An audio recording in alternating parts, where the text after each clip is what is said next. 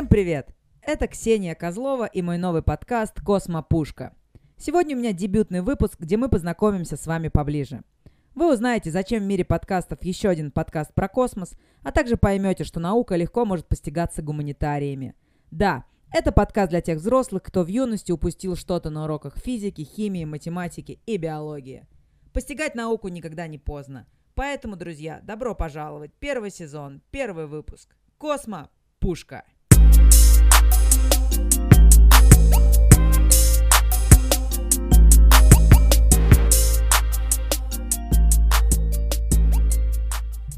Сегодняшний выпуск будет посвящен небольшому обзору космической отрасли. Я расскажу вам о том, какие страны сегодня летают в космос и почему другие страны не летают туда. А главное, мы разберемся с вами, где находятся все эти огромные таинственные космодромы и почему правительства этих стран решают построить эти огромные таинственные космодромы в таких странных и малодоступных местах. Все-таки сегодня э, дата рождения этого подкаста, подкаста «Космопушка», и поэтому важно тоже сегодня рассказать немного о себе, кто я такая и почему я вообще решила записывать очередной научный подкаст в мире подкастов. А, ну, родилась я в городе Орел. А, надеюсь, что вы знаете этот прекрасный город, а, потому что Орел является некой литературной неформальной столицей нашей страны.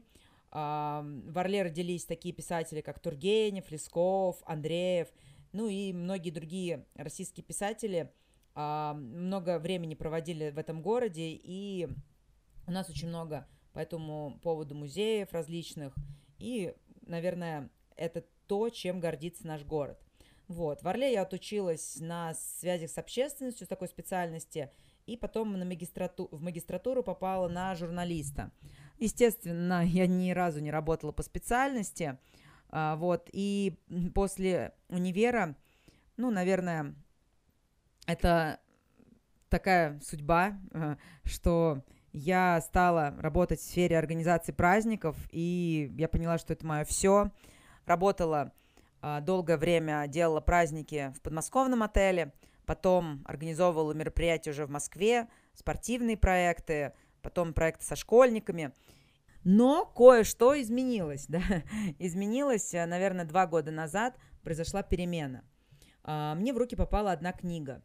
И как это не звучит так забавно, да, но действительно прочтение этой книги а, перевернуло всю мою жизнь.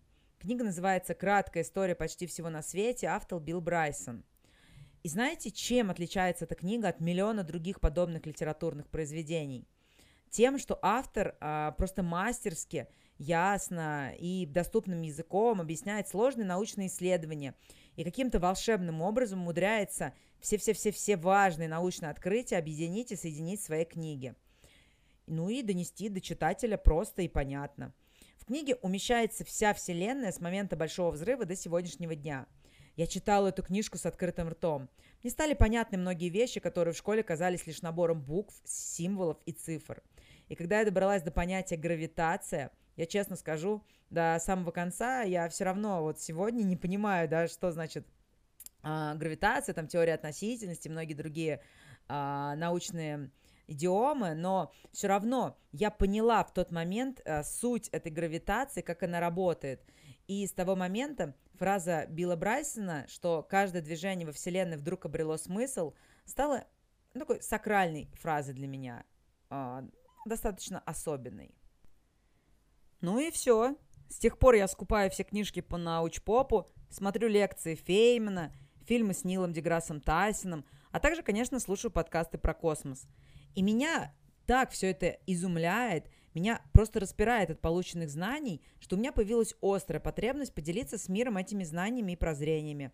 Просто, как мне кажется, очень много людей, таких как я, кто считает, что наука э, непонятная и сложная. Но я поняла, что наука сложная, но также она может быть понятной и волшебной. Главное просто осознавать это и ну, как бы пытаться понять. То есть, возможно, что просто были у нас когда-то плохие учителя. Естественно, я не пытаюсь э, претендовать на роль какого-то учителя, да, но, может быть, э, я кому-то помогу понять э, науку, понять мир космоса И э, это, если хоть один человек, который послушает мой подкаст, также изумится, да, на это величие, на эту невероятную магическую поистине красоту а, нау- научного знания, то, значит, я не зря все это делала, так скажем. Ну, делала это, громко сказано, делаю. Вот. Ну, пора уже переходить к теме нашего первого выпуска. А, что же там по космодромам? Называется наш первый выпуск. И название это связано с тем, что все-таки отправной точкой любой ракеты является космодром – это некий показатель, по которому можно вычислить страны, в которых есть интерес, в которых занимаются развитием космического научного сегмента. Грубо говоря, если в такой-то стране есть космодром, то, скорее всего, в этой стране тратят деньги на изучение космоса и запускают ракеты. А есть здесь, конечно же, свои нюансы. А сейчас все расскажу. Космодромов в мире насчитывается более двух десятков. Все они имеют схожую структуру и различаются лишь деталями конструкции стартовых комплексов. На размещение космодромов в конкретных точках земной поверхности влияют несколько факторов. Одним из самых важных факторов является баллистика полета. Что же это значит? Сейчас а, э, небольшой э, секретик, но это понимание мне далось очень и очень сложным. Ну что же, дело в том, что когда запускается ракета, то происходит трата огромного количества топлива.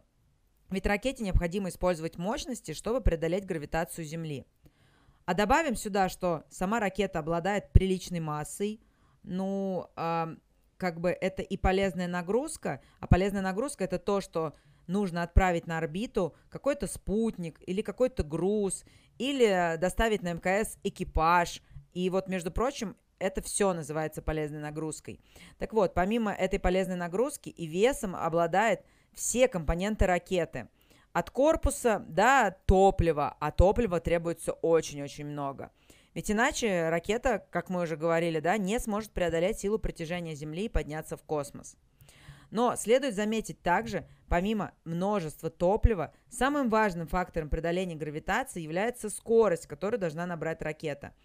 Если будет маленькая скорость, то у ракеты точно ничего не получится. И все тут. Но, чтобы ракета попала на околоземную орбиту, ей надо набрать а, первую космическую скорость.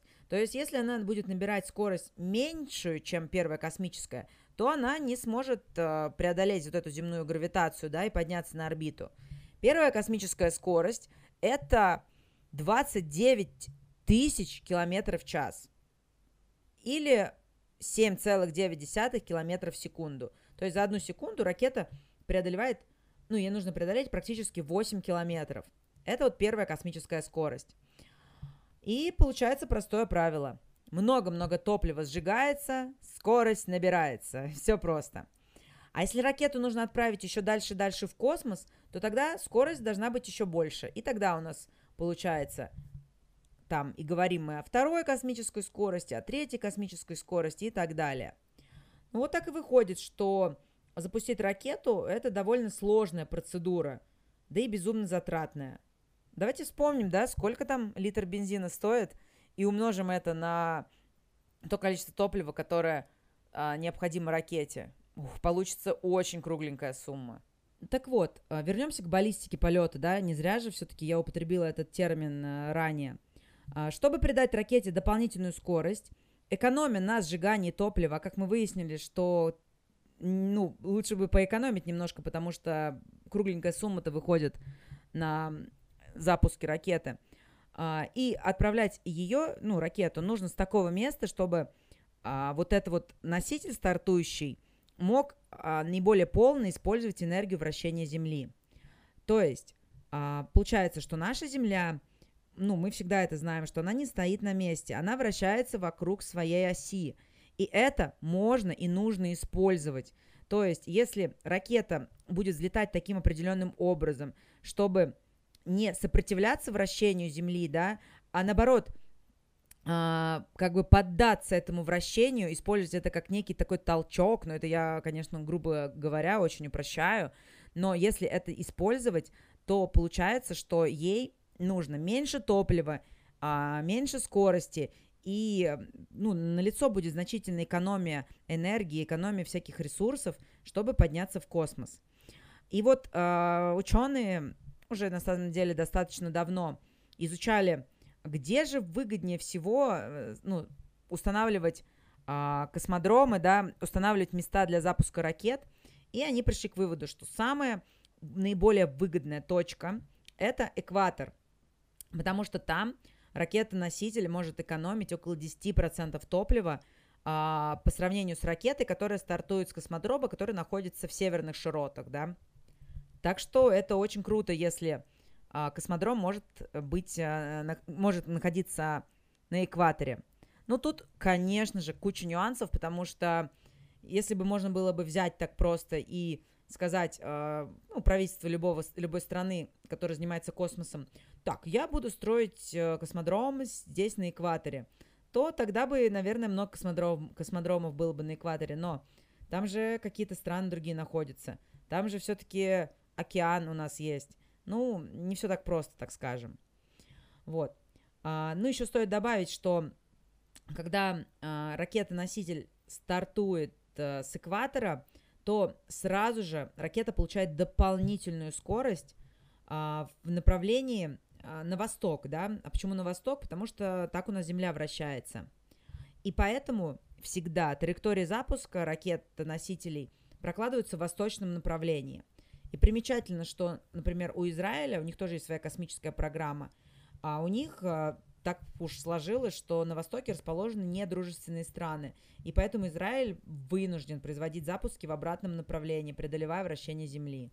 Но видите, вот это те нюансы, о которых мы говорили. К сожалению, они не могут по-другому. И поэтому космодром не может находиться в любом месте. А, космодром – это важный стратегический объект, потому что, если как бы вы не знали, но с космодрома отправляется не только в космос ракеты – также с них а, могут отправлять всякие баллистические опасные ракеты. Ну, если вы понимаете, о чем я, да. А, и не каждая страна, которая находится на экваторе, с радостью примет соседей и разрешит их строить космодром. Все-таки политика здесь очень примешана, и от этого никак не уйти. Также другим фактором является а, расположение неких полей падения. Что это такое? Это районы падения отработанных ступеней и других частей ракет – ну, это настолько уже поросло всякими мифами и легендами, все эти истории о том, как э, отработанные ступени, как э, вот эти вот всякие части ракет падают, да, э, в моря, в океаны, падают в леса. И, конечно же, это все тоже продумано, потому что не очень классно, когда такая ракета падает в населенный пункт. Вот. Сам меньше всего проблем а, возникает, когда эти а, как бы поля падения располагаются в акватории океана. Ну, упала она тебе в океан, и, собственно говоря, проблем никаких. Потом специальными аппаратами оттуда достают ее, и всем классно. Но э, не все так просто, естественно, да. Э, ну, некоторые страны не могут себе позволить э, организовать поле падения э, в акватории, да, ну, потому что это по политическим, как бы, по политическим причинам. И, кстати, именно из-за этого подавляющее большинство космодромов расположено на побережье. А, ну, итак, поговорим про космодромы. Их в мире достаточно много. Много. Их в мире достаточно много. Самый известный для российского человека, ну и для мира в том числе, конечно же, это Байконур. Первый крупнейший в мире космодром, расположен на территории Казахстана. Космодром имеет важнейшее международное значение – а, он может запускать а, различные типы ракет-носителей, а, ну, так скажем, потом, наверное, в следующих выпусках я вам обязательно расскажу, чем различаются эти ракет-носители, но они действительно все разные и имеют различные свойства.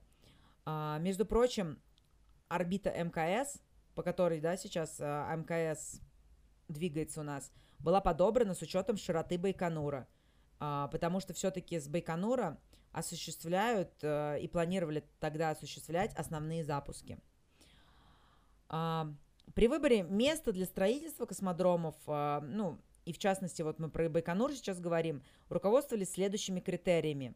Это должен быть обширный, малонаселенный район, земли которого мало использовали в сельскохозяйственном производстве и вблизи которого существовала какая-нибудь железнодорожная магистраль. Такое место нашлось. Это полупустыня в Казахстане, через которую протекала одна из крупнейших рек Средней Азии – Сыр-Дарья. И проходила железная дорога, которая соединяет Москву со столицей Узбекистана Ташкентом. Идеальное место. И знаете что? Байконур обрел мировую славу, когда? Да, конечно же, вы знаете, когда. 4 октября 1957 года. Потому что в этот день советские разработчики вывели на орбиту первый искусственный спутник Земли ПС-1. И меньше, чем через 4 года с Байконура, и меньше, чем через 4 года с космодрома, с Байконура, был запущен космический корабль. Пауза не случайно. Конечно же, «Восток-1» с Гагариным на борту. На территории Байконура находится 5 действующих комплексов для пусков ракет и 13 монтажных корпусов – в состав космодрома входит завод для изготовления специального топлива. В настоящее время функционируют два аэродрома, а вдоль территории проложено 470 километров железнодорожных путей. И, кстати, на Байконуре есть традиция. Каждый космонавт перед полетом сажает именное дерево на аллее, которое заложил Юрий Гагарин. То есть, э, представляете, да, сколько там уже маленьких таких деревьев находится. Уже целый лес там практически. Но, как говорится, не только Байконуром жива современная космическая отрасль. Продолжаем, да, вещание. И, конечно же, мы должны поговорить сегодня тоже про Соединенные Штаты Америки. Потому что США на сегодняшний день один из мировых ведущих лидеров космической индустрии. Флагманский космодром Соединенных Штатов Америки, э, самый известный космодром США, это космодром база ВВС США на мысе Канаверал и космический центр имени Джона Фиджеральда Кеннеди. Это полное название космодрома, но если вы скажете просто космодром на мысе Канаверал, вас, конечно же, поймут, потому что это название часто используется в СМИ, и по такому названию, в принципе, известен этот космодром. Он находится в штате Флорида или Флорида. Территория примерно 570 квадратных километров. А, с этого космодрома были запущены автоматические межпланетные станции и первые марсоходы. И также с него стартовал Аполлон-11 с космонавтами Нилом Армстронгом и Базом Олдрином. Да, друзья, с этого космодрома отправилась ракета с первыми людьми, которые ступили на Луну. Или не ступили, как сейчас крикнут нам приверженцы лунного заговора, не верящие, что люди вообще бывали, бывали на Луне. Друзья, на самом деле бывали, в следующих выпусках обязательно вам расскажу об этом. А, космический центр получил имя Кеннеди после трагической гибели президента в дань уважения ему и содействию а, космических программам, а, потому что Кеннеди действительно очень много времени хотел посвящать освоению космоса и всячески помогал развивать эту космическую отрасль. Примечательно, что ну, чем удивительно, да, еще интересен этот космодром, что 30 мая 2020 года с территории космодрома был совершен первый частный пилотируемый запуск в космос. И инициатором полета стала компания SpaceX, владельцем которой является Илон Маск. Ну, на, этой, на этом предложении, друзья, можете как-то погромче сделать э, ваши приемники, через которые вы слушаете этот подкаст, потому что про SpaceX и Илона Маска я буду говорить очень много и очень часто. Но в этом выпуске мы один раз услышим только эти названия, ну, потому что мне надо, чтобы вы привыкли к этому. А, и, друзья, сейчас, возможно, будет шок-контент, но космос летают не только русские и американцы. А, также активно развивается в этой отрасли Европейское космическое агентство – она играет э, значимую роль для французского космодрома, о котором я сейчас расскажу, так как осуществляет его основное финансирование. И домашний космодром Европейского космического агентства «Космодром Куру». Официальное название космодрома – Гвианский космический центр. Он расположен во французской Гвиане на северо-восточном побережье Южной Америки. Прежде чем утвердить этот проект, французское правительство рассмотрело 14 возможных мест для постройки. Побережье Южной Америки оказалось самым удачным – Космодром Куру открыли в 1964 году. И Гвианский космический центр активно используется для запуска европейских космических программ и активно поддерживает сотрудничество с Соединенными Штатами Америки и Россией. Друзья, но не зря мы уже несколько лет слышим о том, что Китай сейчас самый динамичный и успешный игрок на мировых экономических рынках. В космоиндустрии китайцы сейчас также набрали лихие обороты и активно развивают это научное направление. Космодром Цзю-Цюань расположен на территории Китая в провинции Ганьсу. Его площадь это практически 3000 квадратных километров, то есть это в разы больше, чем площадь э, предыдущих космодромов, о которых я вам говорила. На территории этого полигона три стартовых комплекса, однако на данный момент открыто только, а, открыт только один из них, а другие предназначены для военных нужд. А, гражданский комплекс с двумя стартовыми площадками используется для запуска ракет-носителей и пилотируемых космических кораблей. В 2003 году в космос был запущен корабль с первым китайским космонавтом Ян Ливеем на борту. А, сейчас я вам рассказала, наверное, про самые известные космодромы, да, с которых осуществляется большинство запусков, но в завершении нашего выпуска все-таки стоит сказать, что не только Байконуром питается космическая отрасль России. Также можно и нужно рассказать про космодром Плесецк. Он расположен в центральной части Архангельской области, и этот космодром задумывался как военный объект для хранения и сборки межконтинентальных баллистических ракет – Однако а, в 60-е годы, когда возникло и росло нереальное просто напряжение космической гонки между СССР и США, то возникла потребность в расширении космических ресурсов. Так космодром Плесецкий стали использовать как второй Байконур. Вот, это обязательно нужно знать. Ну и, друзья мои, следует еще отметить а, и рассказать про еще одного сильного игрока в рынке космической отрасли. Это Индия. Индия сейчас активно участвует в космических программах и всячески вкладывается в научный мировой космический движ. А, космический центр имени Сатиша Дхавана – пусковой центр Индийской организации космических исследований. Космодром расположен на острове Шри-Харикота в Бенгальском заливе на юге штата Андхра-Прадеш. Ну, в общем, я думаю, что просто надо понять, что этот космодром находится в Индии, и это индийский космодром. Ну что ж, дорогие друзья, это был первый выпуск подкаста «Космопушка». Не забывайте ставить лайки, комментарии, если вам понравился этот выпуск. Но я думаю, что надолго мы с вами не будем прощаться, и я к вам обязательно вернусь с новыми космическими и научными историями. Оставайтесь со мной. Подкаст «Космопушка».